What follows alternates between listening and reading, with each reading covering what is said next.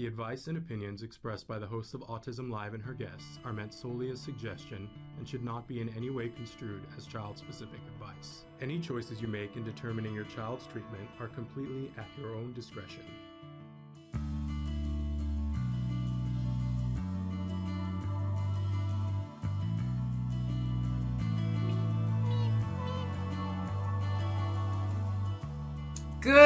Morning and welcome to Autism Live on the Autism Network. I'm so excited to be here with you this morning. And I love that opening. I always love that opening. And I think soon we're going to be changing that opening disclaimer. But the person that whose voice you hear for that disclaimer is our guest today. And I, I know I say that a lot of people are are one of my favorite people on the planet, but and I mean it because I have a lot of favorite people on the planet, but there's only one person that I say, other than my kid, that I say, if he ever needs a kidney, just lift up the back of my shirt and point to which one you want. And that's Peter Farrig. And he's going to be with us today. He was our personal autism whisperer through our intervention. When you guys write in and say, Shannon, what did you do? And, and how did you do it? Almost, uh, you know, I, I want to say this. He wasn't with us the whole time but he he came he was with us in the beginning and he was with us in the middle and then he went away we'll talk about all of that with him and came back uh, when we were finished with our aba but came back at a crucial moment when i needed him most and i mean i needed him most because i needed to know which direction am i walking peter um, and he is also the person who I said this the other day when Dr. Granpeesheh was here that he's the person who was like, "Oh, Shannon, you got to meet her." And I was like, no, I don't want to meet her. I only want to meet you, Peter. And um, and then I met her and I was like, okay, yeah, no, absolutely, Peter. Because uh, Peter is right about a lot of things in life. And he's going to be here with us uh, to talk with you and to answer your questions and for us to to chat it up as it were. Now, um, I also want to say, you know, I, I, as far as Ukraine goes, you guys, oh my gosh, like so many of you, I have been in this mourning and thinking, you know, we watch these images. And whenever something like that happens in the world, whenever something bad happens in the world and people are having to scurry and leave their homes, and I, I I'm sure, like all of you, my first thought is this is terrible for all of humanity. But then very quickly, my thought is, but what is it like for the autism family? I mean, to have to leave your home in the middle of, you know, the afternoon and go, I may never be coming back. Like, how traumatic is that? And then when you have little kids and having to drag them out into the street with you while there's, you know, bombs raining down on you, good heavens. You know what I'm saying? But then, then I consider what is it like for the families with the kids that are on the spectrum? And I, I like I literally can't breathe sometimes and and like all of you I don't know what to do to help right? Um, but I know that uh, you know everybody was like well wear some blue and some yellow in support and heaven knows my closet is full of blue. I can do that. I apparently I have nothing yellow in my house except for this screen cloth and so there we go. There is my blue and yellow. I'm a mom I got the the screen cloth on, and I am saying solidarity with Ukraine. Um, it's not pretty because it isn't when you're a mom, but uh, that's what I've got. Because I and if this is, I just needed something to do today to say I'm thinking about these people. Obviously, they're in my prayers as well, and and I remember the first show that I ever did about autism was uh, I had a radio show called Everyday Autism Miracles, and it was right after a massive earthquake in Haiti, and it was one of the first topics on the show about like what can we possibly do for the families in Haiti. And I know we had reached out as a show, we reached out to the Red Cross and said, what can we do? And can I tell you that, quite honestly, Red Cross was saying things are so bad. We don't have the ability to segment out and say, what are we doing for the autism community? Because it's like, what are we doing for everyone right now? That's how tragic it was. But can I tell you that since that time, the Red Cross has started paying particular attention to the fact that just autism, but there are many special needs that that happen when when things of these natures, whether it's weather or earthquake or when it's man-made like this is whew i can't even i can't even so our thoughts and our prayers are with ukraine and i stand in solidarity with my with my screen cleaning cloth you know, have screen cleaning cloth, will cleans. I will, you know, if somebody can tell me something more that I can do, please let us all know. Nasim, we're saying hello to you. And Parker, uh, I'm so glad that you're here as well this morning. I can't wait for you to meet Peter. P- Parker says, when, uh, when uh, when I was a boy, this is a quote from uh, Fred Rogers. When I was a boy and I would see scary things in the news, Fred uh, Rogers said to his television neighbors, "My mother would say to me, look for the helpers. You will always find people who are helping." What a great quote from Fred Rogers, who was Mr. Rogers, Mr. Rogers' neighborhood. Uh, what an incredible man that he was. Look for the helpers. I absolutely love that. Amanda's here with her Blue Arts. We're so thrilled you guys are here. We're live right now on Facebook, on YouTube, on Twitter, and about a dozen other sites. We love to hear from you. Please write in like these folks have done in whatever format that you're watching. We'd love to give you a shout out or answer questions because that's what it's all about here, right? This show is meant to provide information and inspiration to that larger autism community, of course. That starts with individuals who are on the autism spectrum, of course, but it includes every single one of us who loves individuals on the spectrum, right? That together we have a larger, louder voice and we all want to work to be better allies to the people that we love. That's what this show is about. We're not going to always get it right, but you know, I always say I want to be a student in the front row. Uh, yes, Christina, I saw that you got a new diagnosis this morning. In fact, I already Googled it that's how uh, I was like, well, I need to know what that is. And I'm interested to know what's happening next because I know you're having more tests. So, uh, but I'm glad that you finally got a diagnosis because I, I'm seeing just from Google that there that it's uh, can be very manageable with the right medical help. So I'm hoping that that you're finally going to get that you're finally moving into the portion where you've got answers and now you're going to get to solutions. So I'm sending you a hug this morning. Ka, good morning. So thrilled that you are here. Excited that you're here because this guest that I've got for you, it's just off the chain today. Uh, I'm I'm sorry, that's like a probably 25 year old phrase. What is that even about? Somebody tell me what the new hip thing to say when it's just, I, it's not even lit anymore. What is the thing you say when something is fabulous? Somebody tell me because I don't know. As you can tell, I'm not hip. I'm not even trying to be hip, not interested in being hip. I'm just a dork and I'm proud of it. There, we go. All dorkdom. Uh, it's I'm all about it. Uh, anyway, thrilled that you guys are here. Hey, uh, I like to tell you guys, especially on Mondays and Wednesdays, that we have lots lots of experts on the show. And oh, the one I have today, whoo, we're gonna blow the roof off of this. Uh, uh, Amanda, you just started saying lit. Good, we're good together. It's lit today. Um, yeah, our guest today, whoo, wah, wah, wah, you always want to know, uh, you know, how do we get it done? Who lit my fire? Who inspired me? Well, it's our guest today. So there you go. And uh, Peter Farag is going to be with us. And yeah, he's everything. So, uh, but I always like to remind you that I'm not an expert. I, like, I'm just not claiming to be an expert, but I'm in your corner that's the thing that you can count on. I want what is best for you, and I'm looking at you as an individual. And whether you are the person on the spectrum, or you are a parent of someone on the spectrum, or you're a sibling, or you are someone in love with someone on the spectrum and i mean that in the romantic sense or in the you know you're you're their parent whatever uh, i i want to be here with you and help you to get to what's right for you and I can't, I'm not a mind reader. So you have to tell me what's going on for you. Christina, hugging you hard, girl. Hugging you hard. Uh, uh, yes, Peter, we, uh, we, Parker, we can call Peter the, the Jem whisperer. Absolutely. But he's more than that. Um, Okay, so I want to get through the jargon really quickly because I'm, I'm told that Peter's already here waiting and we don't want to make him wait because he's awesome. Uh, so we always do on Wednesdays the jargon of the day. And as you know, this year we've been tackling new jargon that apparently we'd never done before because I can't even believe that 10 years and there was jargon that we hadn't done, but apparently. So today's jargon term is not a fun one. This is not like, yippee, uh, I get to know what this is if you get to know what this term is, if you already have heard of it, or if something happens, I lost my solidarity rag. Um, there we go.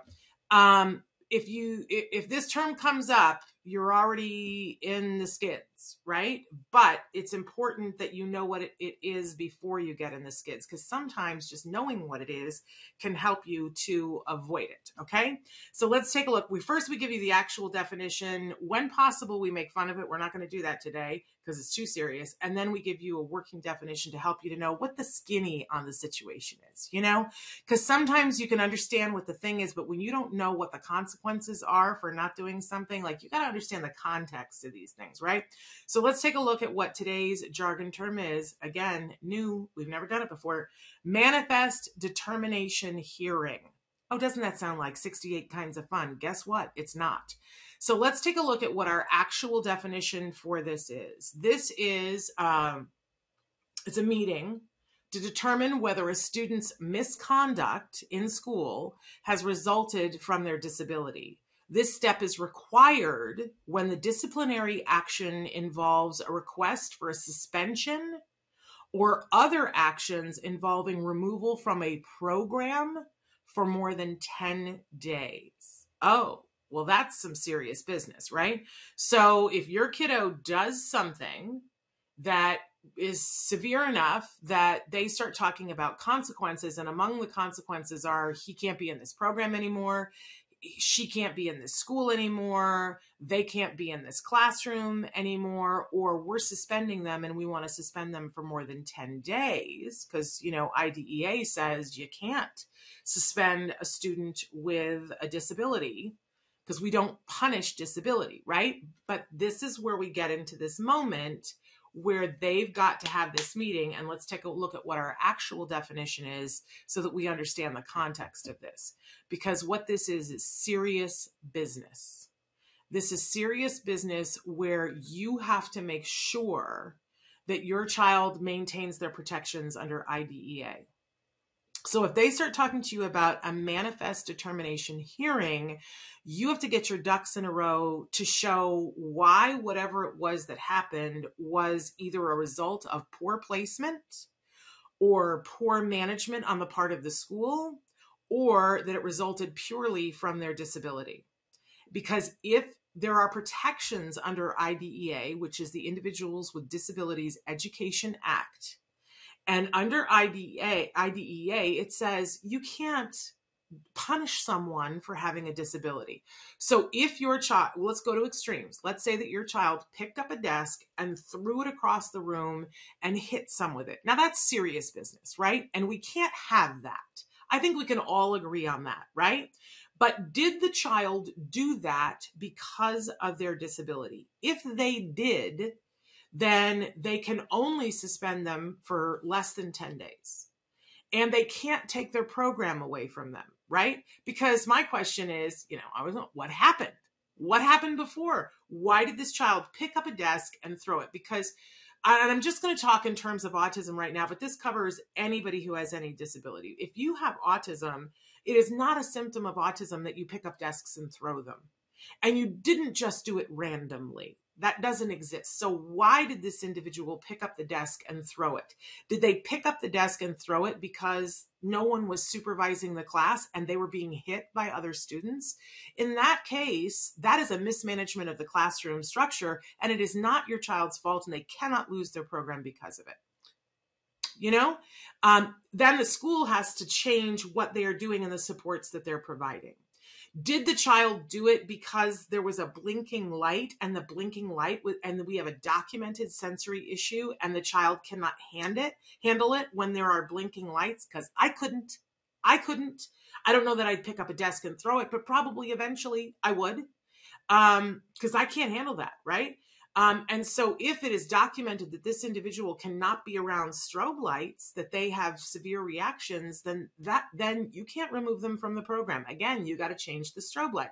So, the thing that's horrible is that usually a parent doesn't hear this term until it's happening, and when it's happening, it has to happen quickly, like quickly, and you don't have time to get your ducks in a row.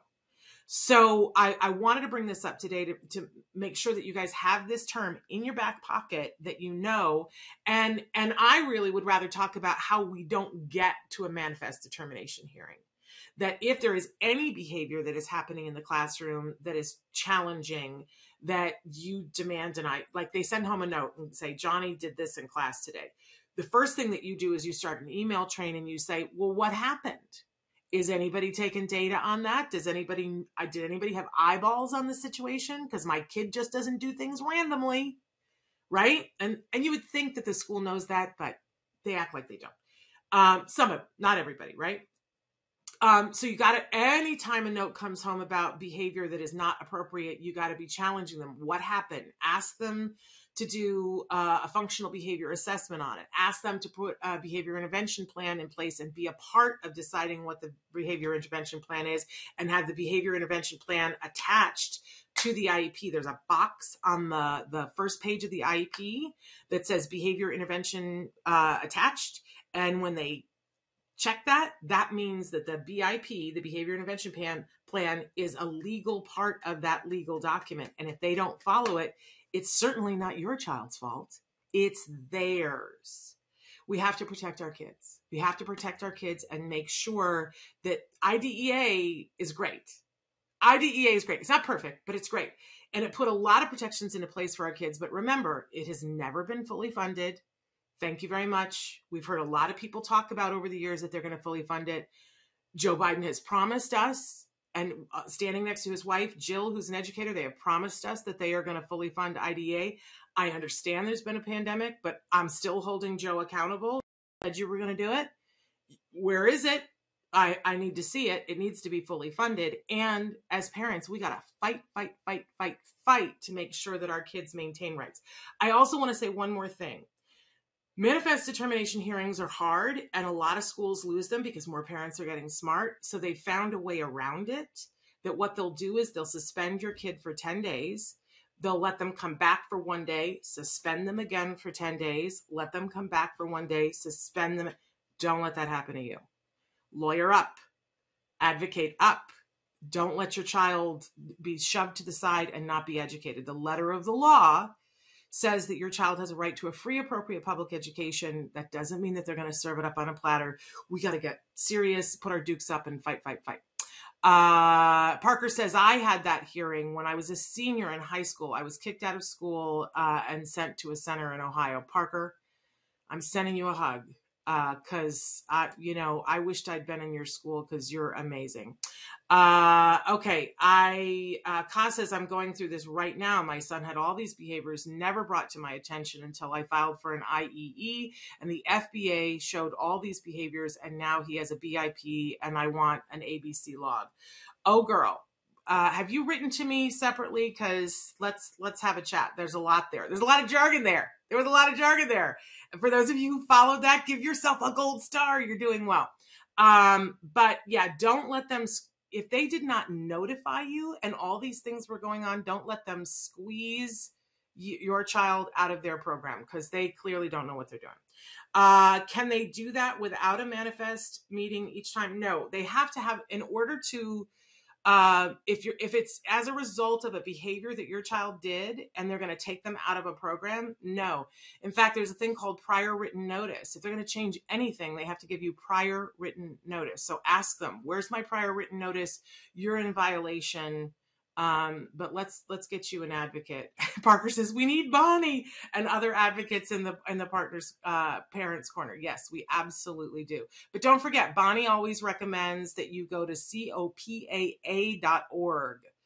uh, that's the Council of Parent Attorneys and Advocates, and that that's a great place to start if you're looking for an ad- advocate, right? Okay, uh, moving on up here. We got to because we got to get to our guests. What's our question of the day? We have a question of the day for you. you guys can write in about it and tell us how you're feeling about that. Uh, and then we're very quickly going to jump to the uh, the topic of the week because we got to get Peter in here. You ready? Question of the day: What gives you great joy? Well, I'll tell you what gives me great joy. Our, our first guest, our only guest today, he gives me great joy. He makes me happier than uh, just seeing his face because you know why? I am so conditioned to seeing his face or hearing his voice and knowing that it's all the good things for my child. Do you know what a wonderful, wonderful thing? I, Amanda says, my kids, absolutely. I had a text back and forth with my son this morning uh, as he was off to you know his college classes, and he sent me a uh, a text. Uh, he said, "Oh, I found this really fabulous tie, mom." And you know what that means, Mom. I want you to buy it for me. And um, and I looked at it, and um, and it's a sixty nine dollar tie. And I said, "Yeah, that's a nice sixty nine dollar tie. Where where are you wearing that to?" And I said, I, I, I said something snarky like, "Does it fold laundry for sixty nine dollars?" Uh, and I said, "Is it silk?" And he said, "Well, it's it's uh, polyester silk feel." and we went back and forth. Um, anyway, so uh, that, but but you know what? if you had said to me when he was three, don't make me cry now. If you had said to me when he was three that that's the kind of text that we would be doing when he was off to his freshman classes uh, at college, I would have wept. I would have wept and said, Really?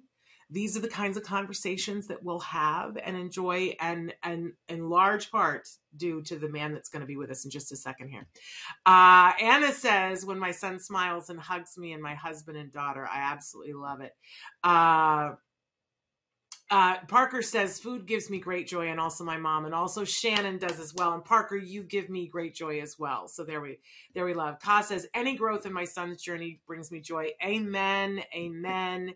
Uh, and Natalie said, My kid is four, and we've got the, the tears going. And she says, You give me hope. Wait till you meet our guest. Okay, let's go to our topic of the week so that you guys can see what we got going on here. Uh, all this week, what we've been talking about, I don't remember. So that's why I'm pausing. Oh, scheduling breaks. Oh my gosh, we have to have moments out of time right? I know it seems weird because we just went through the holidays and that was too much break. Can we all be honest about that? There's just too much break during the holidays. But now we're into that period of time. We're in February where it's like you get one holiday off. I'm not talking about a holiday because ho- you know what's wrong with holidays is that you lose your services during holidays. So that's not a holiday for you, right? I'm talking about taking a, a break in the and, and with some tea putting a tea bag in and taking a sip. That's a break, right? taking a breath. I forget to do that all the time. Taking, t- stopping to go to the restroom because sometimes some of us get busy momming and we were like, I'll go to the bathroom next hour, right? This is not good for any of us. Uh, so you got to schedule these things in. You know what I said to Matt Asner the other day? I said when when you uh, fail to plan, you plan to fail, right? So we have to schedule in breaks for our kids. We have to schedule in breaks for the people that we love, but we have to start by modeling the behavior ourselves. Scheduling breaks. Uh, oh, Ka, you give me so much hope too. We're, let's make sure you email me. For those of you who need to email me, by the way, I didn't really talk about the fact that we're live in all those places and that we're uh, free podcast. You can get a uh, down, free download wherever we get our podcasts. Please like us, share us, review us, all of those things. And my email is on the screen right now. But for those of you who are listening, because many of you do the audio podcast, it's Shannon, S H A N N O N at autism. I know you know how to spell that. Hyphen, that's the dash in the middle, live, L I V as in Victor, e.com. Okay. All right. It's time. Peter Farrig. Hi, I am one. I'm so thrilled you're here. Peter Farrig is joining us right now. I we do call him our autism whisperer. I don't call him Jem's autism whisperer Parker because he is an autism whisperer to kids all over the world, and I mean that literally all over the world. He's a remarkable man. You hear me talk about him all the time on the show, and you've heard his voice for the last few years. He did the disclaimer for us. Uh, so I'm welcoming the amazing, the fabulous Peter Farrig to the show. Peter! I can't hear you. Is your mic on? Oh no. Oh no.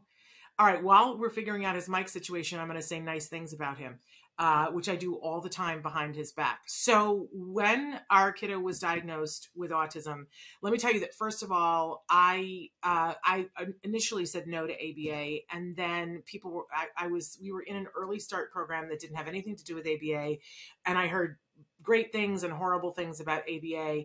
Um, but I had said, no, you know, I'm not going to do this. But, and then, oh, I heard something. Was that you, Peter?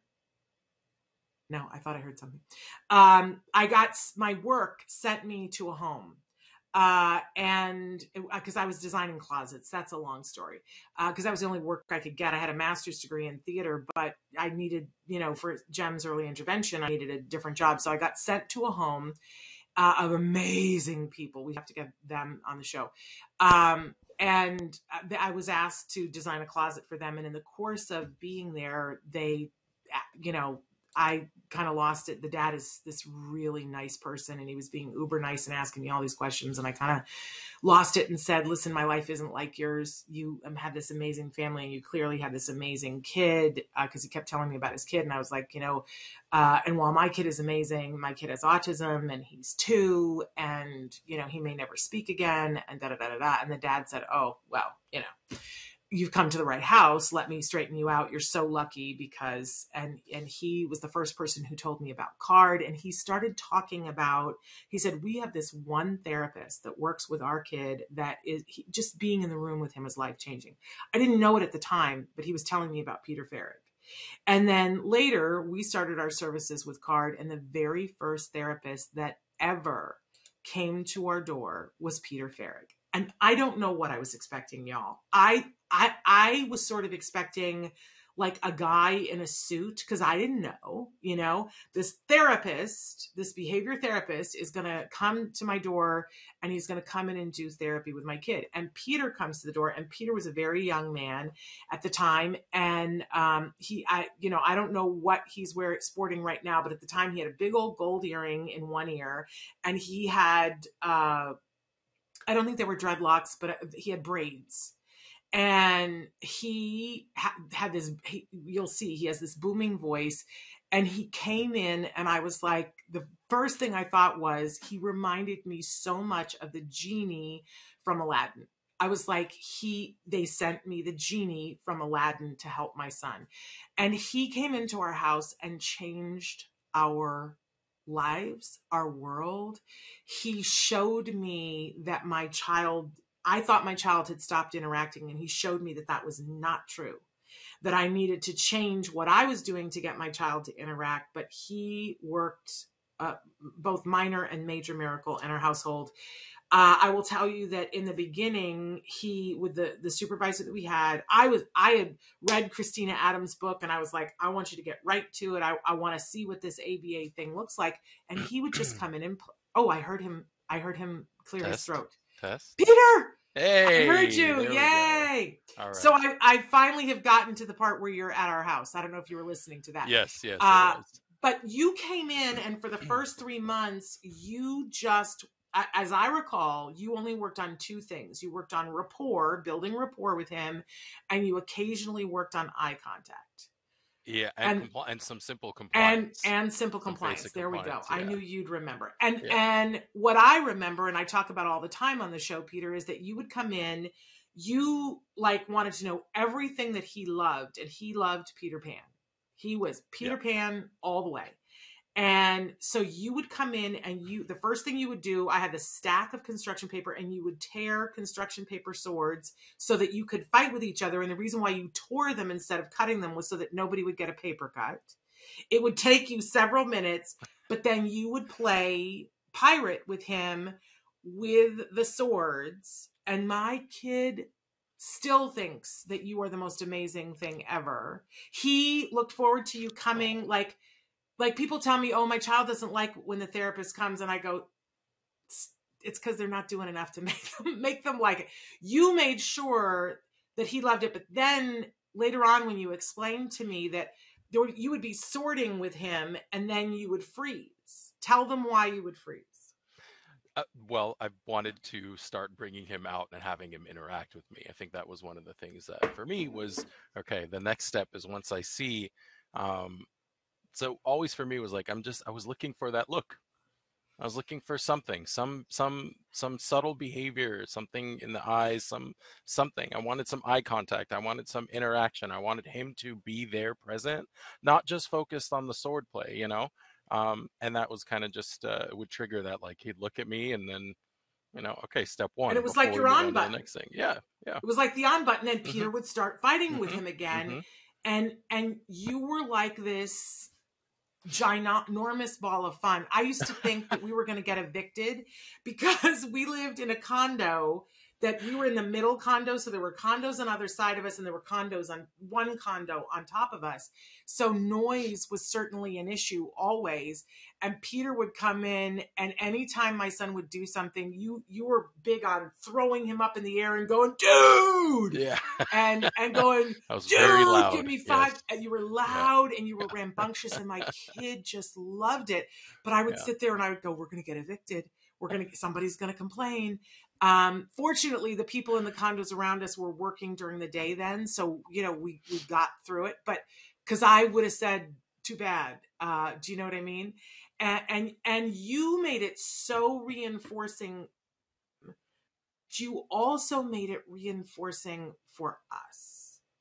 And you, I know I tell you this all the time that you will never, never know or understand how much you have meant to us and and what what you did for us at that time. Um, but I every day I'm grateful for you, Peter. Every single day.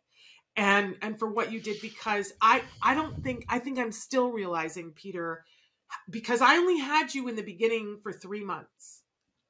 That's it. And I want people to realize that because you go, I know everybody writes in and says, I've got this great therapist, and now they're leaving and they're going someplace, and you go, it's the end of your world. Been there, done that. Peter was with us for three months in the beginning, and then you left to go to Florida. And were you in Florida for like a year and a half? I know we can't talk about the specifics of it, I but you were gone in so. Florida for was a it- while. yeah, yeah. I was in Florida. Oh, no, Florida. I was in Florida for about six months. Okay. Yeah. And then when you came back, we lobbied to get you back on our case. And I think we had you for like a year, year and a half at that point. Yeah, I believe so. And so, but that first three months, man, set us up for success. We we got a lot done in the six months that you were gone. But when you came in and did that next like year and a half, you were with us I think right up until he went to kindergarten. It was sometime after he went to kindergarten that then you left to go to Dubai. That's right. Yes, that's when I went to Dubai. Correct. And you were in Dubai for two years? Two years. That's correct. Yeah. And by the time you came back, Jem had graduated from his program, hmm but he then we reached a point when he was in school and we were done with intensive ABA, but I his placement was changing in school and I wanted some eyes on it and so we requested and you were in town and I said can we we had a, a, a therapist who knew him really well come and we said can we also have Peter come and observe and that is when you gave me the famous uh you threatened to kick me with your shoe outside the school do you recall that Yeah. Was it a shoe? I don't remember exactly. you said I, I you said, said do i need to kick you yeah. So what are you doing? and i was like excuse me what? Mhm. uh and and the thing that you said to me was you said when uh when exactly did you give up? Yeah. oh you guys. Like i know everybody right now just went can you imagine if your autism whisperer said that to you? And i said what do you mean? And you said look he's making great progress. He's doing really well but when did you decide that this was enough and decided you didn't want to go for more and peter uh, you know you just oh man that made me get off because i got comfortable. I didn't give up. I got comfortable which is almost the same thing. So you did that then uh then you you've dropped in from time to time. And then my favorite thing is when he graduated with honors last june right? And i said we only get four tickets i've got one ticket peter do you want to come and you, were you had a broken ankle you were in a cast and you were like oh i'm coming yeah. Yeah. and you and i sat on the bleachers and cried like girl scouts who'd lost their cookies Absolutely. um No shame. No shame. and you know uh, somewhere I, I wanted to look for it last night i didn't have time. Somewhere i have my favorite picture in all of humanity which is a picture of you on a, jem's first bus ride. Uh, there's a picture of the two of you hanging out the window him waving to me and you've got your mirrored sunglass aviator glasses on you look cooler than cool and you guys are off to go on a field trip yeah Amanda says, I'm bawling. That's so amazing. Yes. I hope that all of you have a Peter in your life. And Ka says, I'm sitting here in a puddle of tears. I love, Uh, I love the freezing to get him to engage. Yeah, Peter is brilliant. And Peter also taught a lot of people on our team. So even when when he was gone, his influence was there. I still meet therapists that you know were trained by you, Peter, and they grew up to be amazing professionals too. But you know, you have something extra, something special. I don't really know what, but you know, and I don't want to speculate about it, but because I think it's just Peter. Um, but you see things in a way that I don't think that your average person does. I think you're very good at teaching people, but I, I think that they, you know, you have something extra above and beyond. Uh, unfortunately, I'm not going to let you speak today. I'm just going to talk about you. So, Peter, tell, I want you to tell them a little bit about you because P, one of the other things that people go, well, you know, we get these behaviorists who come to our door and I want to know how much training and what their background is. And if they haven't been to college for psychology, so how did you come into being uh, in this field? Let's start there. Oh boy, that, uh, yeah, okay. So, I was working at Starbucks actually at the time. I was a Starbucks barista and Dr. And probably the best one. I don't know about that. I still do actually make a pretty mean cup of coffee. I'm not yeah. gonna lie. Um, but uh, Dr. Granpeesheh was one of my regulars actually, and um, I started kind of just picking up on her. You know, people always say, "Oh, I love people watching. I love people watching." I, okay, I love people watching, and I liked analyzing what was happening with people before ever stepping foot into an, an autism treatment facility. Um, it was just something I was passionate about. And I started picking up on the way Dr. Granpeesheh was dressed coming into the store. Like I knew that, okay, if she was in a rush and you kind of told, like you knew what kind of day it was by the look on her face, how quickly she was coming into the store.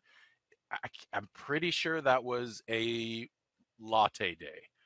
I, I think I still remember it. And then if she was coming in and she was more relaxed, it was a mocha day. So I just kind of like I'd see and I'd start having it prepped and ready by the time she even got to the counter. And she was just like, "How do you know which one it is I'm gonna get?" And I was like, "I just kind of read your behavior and I can tell." And I didn't get it 100% of the time because no, you know, that's not possible. But she really got a kick out of that and was just like, you know, so we started talking and communicating regularly. I was, of course, living in Los Angeles, so you know if you're living in Los Angeles and you're in the service industry, you're one of two things. So I was the actor uh, yes. pursuing that dream. Um, and then, you know, just seeing that that was just not, there was nothing happening there. It just wasn't coming to fruition. So I decided I was going to join the therapy, the, uh, the military and I started meeting with a uh, recruiter and started going in that direction and uh, was communicating all this with Doreen because we'd started develop or Dr. Grampy because we'd actually started developing a little bit of like a friendship, you know. Yeah. And uh, uh, she was like, "No, come work for me." And two decades later, here I am. yeah. Yep. Um, and yeah. I, at that time, I had only I only had a uh, when we talk about like what's their training, what's their experience, like what's their education. At that time, I'd only had a high school education, um, and was uh, didn't have plans to actually go beyond that. Actually, to be honest. And and here's the thing that I want to say to all of you watching: that don't judge like the criteria that we have in our mind like remember i thought that somebody was going to show up in a business suit with like an attack uh, you know one of those like messenger bag leather oh, bags like that i thought that's what was going to show up and peter showed up and thank god it was peter right so don't be judging your therapist by what they already know because they might be Peter. They might be the next generation of Peter. So have them come in and see what their rapport is with your kid. Now, Sarah has written in and says she's in Dubai and she would like for you to come back. uh, so and and Sarah, you know, uh, this this gentleman does travel, so uh, you know, I, I, I don't know, I don't know that that's you love Dubai. Am I am I wrong? Mm-hmm. Yeah, I did. I so, Dubai. Absolutely. I, I don't know. Yeah. You know, perhaps uh, you could have a conversation. Uh, he's but he can't come back to stay, Sarah. That's the thing. if you need him to come and consult, I, am sure that that could be arranged, but you you can't have him to stay. I they were so worried when they uh, apparently they knew he was going to Dubai, and everyone was so worried that I was going to lay down in front of the plane on the tarmac um, to stop him from going that first time. But I didn't. I was so proud of myself when you told me I I said to you, you know what? It, yes, it's time. We need to share you with other people. This is what you need for your career. I'm in support. I then, when you left, cried crocodile tears, but uh, but I knew it was what was best for you, and I knew that share you. So, but but you can't have him full time, Sarah, because we love having him in Los Angeles too much. But she does have a quick question for you. She says, sure. uh, she says, I have an amazing therapist, love her to bits, but my twins, who are two and a half years old, cry every time she comes. But once they start the session, they're fine. Uh, and she says, I'm kind of embarrassed when they cry because she's so dedicated and amazing. Do you have any words of advice, Peter? Yeah, absolutely. Well, I, I mean, you can probably help with uh, from the mother perspective about being embarrassed. Um, but I will tell you that n- m- I, most of the therapists don't take it personally. So that's one thing that you can let go of is like, uh, and look, Jem wasn't always happy to see me. There were times where he just did not, especially that Friday afternoon session. Oh That- yes. yeah, that Friday afternoon session, he just it was tough. It was tough. He just yeah, those were tough for him. Um, and you know, sometimes depending on your children and the circumstances, whatever that they activity they were doing beforehand, um, could actually evoke some of that. So figuring out what it is to kind of transition them into therapy time, whatever works for you as a family, whatever works for the team, um, maybe having an idea where it- you know the therapist comes in um, already knowing what you all are doing as a family and comes into that, so it's a more seamless transition.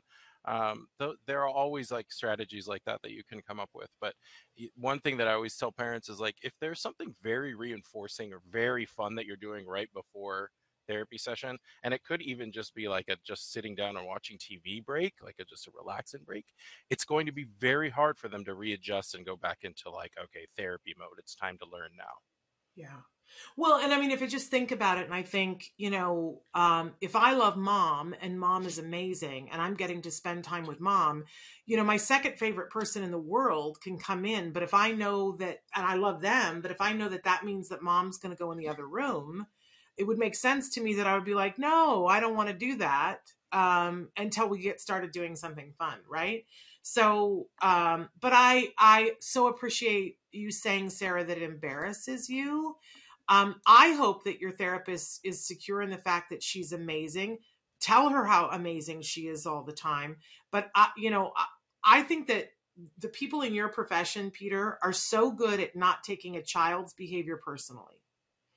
I say this all the time when I'm talking to professionals that, like, you know, the kid comes in, kicks the door on the way in, pees in your shoe, throws a toy, and you guys never take it personally. You're never like, well, I must be a bad therapist. You always think, well, he came in with that. That's who he is. He's having a rough day, and you don't take it personally. Uh, the thing I'm always trying to get them to do is not take it personally when the parents are having a bad day that, and not think that it makes them a bad therapist. But I'll bet that she does not take it personally that your twins are crying. Uh, Jay says, wow, in our country, we need formal qualifications to work with children. And Jay, you know, I don't, certainly Peter didn't walk in from the Starbucks and go right into helping a child. He had pretty extensive training. Um, you know, first he observed, then he, you, you did one-on-one, then, then he had to have a field evaluation before he ever got to work with a child. And now, you know now certain uh, insurance companies require you to have an rbt or a bcat to be able to do that but we're talking oh my gosh eight you know 17 years ago 18 years ago. Yeah. um and and sarah says send me the details. Let's connect. Sarah if you email me i will get you connected uh with uh peter and she says she totally agrees uh she says i am the problem. Now sarah don't word it that way. That's not a problem. That means you're the most reinforcing thing. That's not a problem, is it, Peter? not at all no no no But use it to your advantage. hmm Uh, Amanda says, when I was working, uh, I never took anything personal. I have patience for everybody else's kid except my own. Join that club, Amanda. Sarah says, when I'm home, it's more difficult. I am told when I am not there, the transition is better. That just means that you're the most reinforcing thing. You can work with that. Uh, Con wants to know, do you feel that children can relate and work better based on ge- the gender of the therapist, Peter? That's a great question. That is a good question. Uh, you know, it's really it depends on the child. I think every child connects with every person differently. I haven't, you know, some kids some kids are they specifically need a male therapist. Some kids specifically need a female therapist. Um, but uh, I haven't seen like it overwhelmingly like a um, shift more towards one or the other. To be honest can I be honest and say to you that I think that if you are a parent of a boy on the spectrum, that you should be pushing for there to be at least one good male therapist on your team. I feel very strongly about that. You know, and my son will not appear. Uh, I always get approval um, to to say things on the show, and I didn't get approval for this, and I'm going to catch you know what over it. But th- there came a time when um, you know stuff happens downstairs and uh, boys will put their hands in their pants because stuff is going on down there whether it just needs to be rearranged or you know whatever is happening and um, neither my husband or, or i were successful at addressing that for lots of different reasons um, you know, because we're the ones who were changing his diapers and doing like, so he wasn't getting that information from us. We weren't the people he was going to go to. And I'm talking, he was what, five, maybe four or five, Peter. Yeah. And and Peter, the, I remember the day that Peter was like, "Okay, here, forgive me, you guys. I'm going to go there. I'm going to go. You know, Peter's going to go. Here's how we rearrange our junk without putting our hands in our pants." And you know, and here's how you know, and and like you know, my husband and I stood there and we were like, "This is a fascinating lesson," and but he needed someone, a cool dude, you know, earlier I was saying I don't know what the, what is the phrase anymore. Off the chain, it's lit. Oh, I don't, please. you know, I've, like we, I've given up on like, being I- cool a long time. right. ago. I I don't know what the things are, but there's also behaviors that are acceptable and not acceptable dif- during different things. It's important to have a guy on the team if you have a boy. I'm just going to say that, and and the guys are few and far between. Whereas I do not feel that way when it's girls. I, I think if I don't think that you need to have a male on the team. I really don't. I don't think it's necessarily a bad thing, but I'm of the mindset save the guy therapists for the boy team. There are so many more boys getting therapy than girls, you know, whether that's right or wrong, but there are so many great girl therapists. There's a plethora of girl therapists. Girls should have girls and boys should have girls and boys that's my opinion. No, no one cares what my opinion is, but uh, but that's what I think because it makes sense to me, right? Now, when girls are older and teenagers, I definitely think there's a benefit to having male therapists on the team then. But I don't see the benefit when they're little girls. I really don't.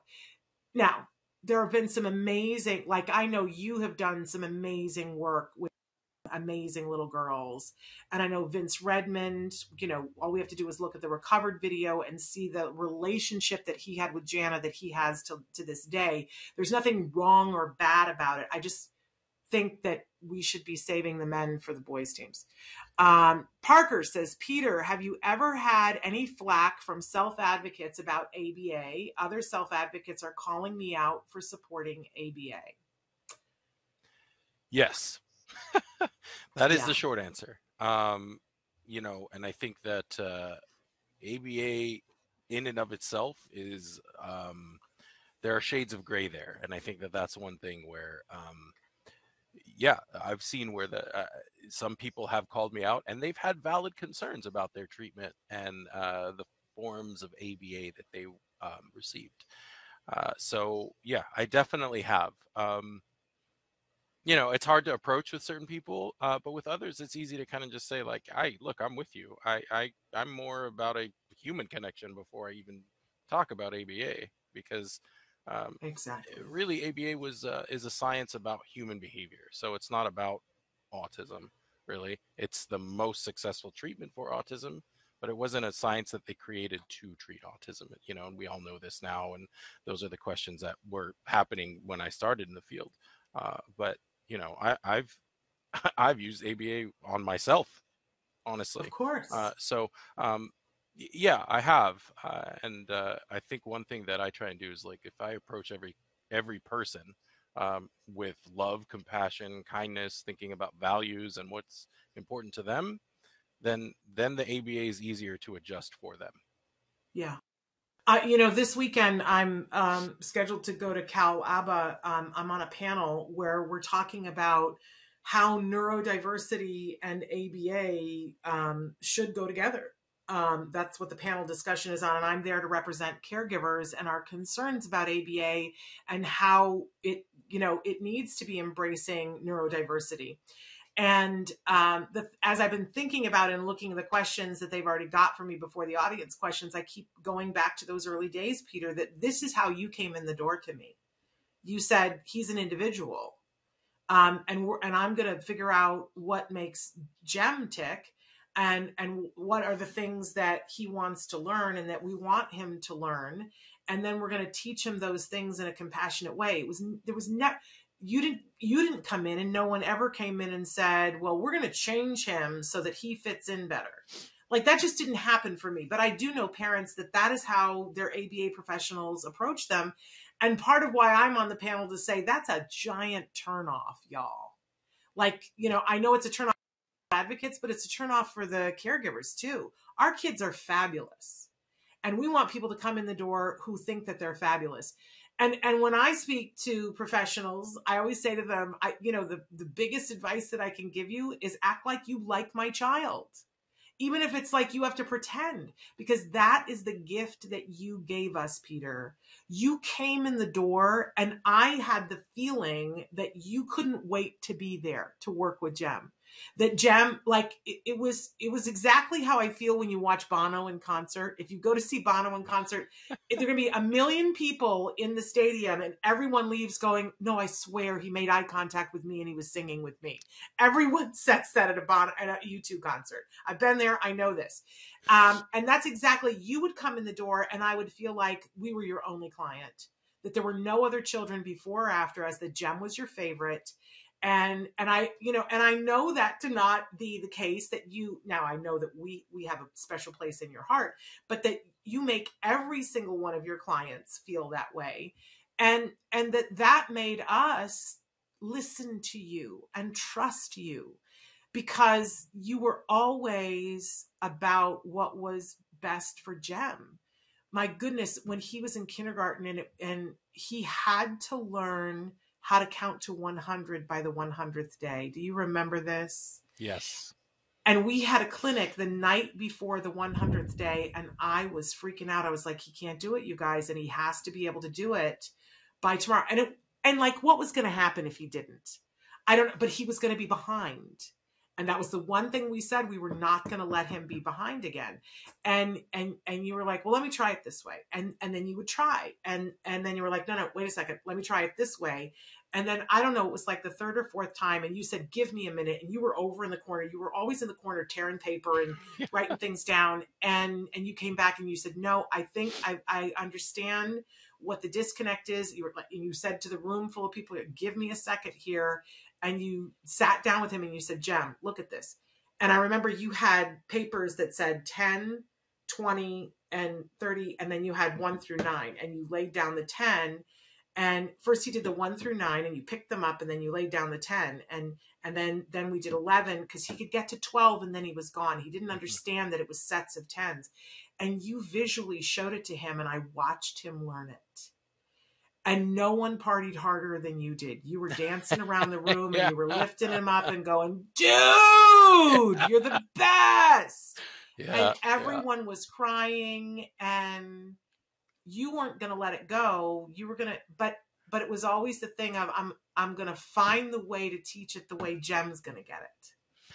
Yeah. And I think that that's something that, um, I, I say it a lot now with my, um, cause I do, uh, private clients and consultations where I just say, look, we should ha- we have to stop manipulating the behavior and start manipulating the environment. Adapt the environment to them and that's the only way we can then teach them to adapt to the environment. Um, and i think that that even like you know it goes to like schooling and you know you know the word when i started in the field was we want them to be normal. Mm. I, am not normal. You know, like what is normal? The, the, the, that word was so, it became so, you know, and then they started saying, well, neurotypical, even that, you kind of go, look, no, it's that, that, the fact that like neurodiversity is a thing now is really important that we understand. Yeah. Sarah is saying, My therapist always tells us give your child the same consideration that you would give any adult. Thank you. Amen. And she says, Don't take stuff like their tablet from them without a warning. And then she would ask us, Would you snatch a mobile from an adult? Yeah. What a great, what a great, great reminder. I, I like I your love therapist a lot. yeah, I like her too. Um, I love, you know, that Dr. Granpeesheh always says it has to be fair, which is basically the same thing that you're saying. It has to be fair. And that whenever we're we're looking at what's happening with a child, you know, we, we have to apply that mindset to it. I want to pivot a little bit to talking about Dr. Granpeesheh because you came to our house and were at our house for a while. And I think it was already that you'd been for three months, left, gone to Florida, come back, and been working with us for like, I don't know how long and you started talking to me about Dr. Granpeesheh. And I was always like, Peter, talk to the hand. I don't really know who this woman is. I don't want to know who this woman is. I've never met her. She's not coming in my house and making a difference. You are. I really, I'm not all that interested. Uh, and you just kept talking to me about her and saying, Oh, Shannon, if you ever met her, your head would explode. Um, and I just poo pooed that because for me, you were everything you were everything. You were you always will be our autism whisperer. You were and you kept saying but you know she's the one that you know believed in me and taught me this and da da da, and i'm you know uh, you said all these wonderful things. And then finally when i met her i was like oh my goodness.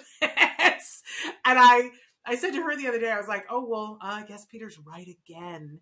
Um you know uh so i i also owe that connection to you as well um because now knowing her has also been one of the greatest privileges in my life too um and and that also came from you. So really i, I always say to her you know you gave me a gift that um no one else could have given me because she gave me the gift of you and I made a video way back when, when Jeff Martin, I made a video that you guys can find. It's online. It's on YouTube on my old YouTube channel. It's called uh, ABA the the the Autism Miracle in my living room, and it's a it's a video about Jem in the early years and doing therapy with Peter, and eventually going to kindergarten. And in it, I say, you know, thank you for sending Peter because he was everything. And then soon, uh, soon I, am hopeful because I wrote a I wrote a series of children's books, and uh, the second one is entirely, uh, you know, de- devoted to Peter, um, and it's called "My Name Is Jem and I Have a Shadow Named Peter," and uh, it's my love letter to Peter. Uh, and and I you know I keep saying someday that we're going to get that published and you know uh, my other book is coming out in uh, June so the the children's books are in the pipeline. Um, so because you mean everything. I gotta you look know, at the comments you, here. Say I, say I, I, knew it, come, it came into this as like fight every urge. She's gonna want to make you cry. She's gonna make you cry. Sitting here biting my lip. I I you know you know me and you know that like I just like I, I humbly accept those things that you say about me now. Um, and it took a long time for me to believe in myself, and you know that, and that's a conversation we've had. Um, but um, I, I can never like. For me, it's still this like I can never live up to that title of oh, autism whisperer. But you, it's so it's so um, it's humbling and i'm honored that you you, you still feel that way about oh, me these 17 years later. Oh my gosh more than ever. Uh ka says yes so many educators lump all children in one category. They don't seem to learn the children individually how they work how they learn. Not all children are the same. Autism or not they're all unique. Amen to that ka. Sarah says my therapist uh oh no no we already did that uh, ABA Made Easy said, I was a BC ABA and I'm currently in residency for child neurology. I plan to start a clinic to focus on patients with autism and epilepsy. Any things you wish were available at your doctor's clinics? That's like, well, you know what? I love this question, but you should you should pay Peter to consult with you. Yeah. um, you know, um, but uh, you know, I, I, I also, I'm going to say this, and you can think about this, Peter. And if you Yeah. guys want to talk privately on the side, I still am looking for. I know people have tried it, and it's really hard because insurance does not make it easy. But I wish that there was a one-stop shop for for parents.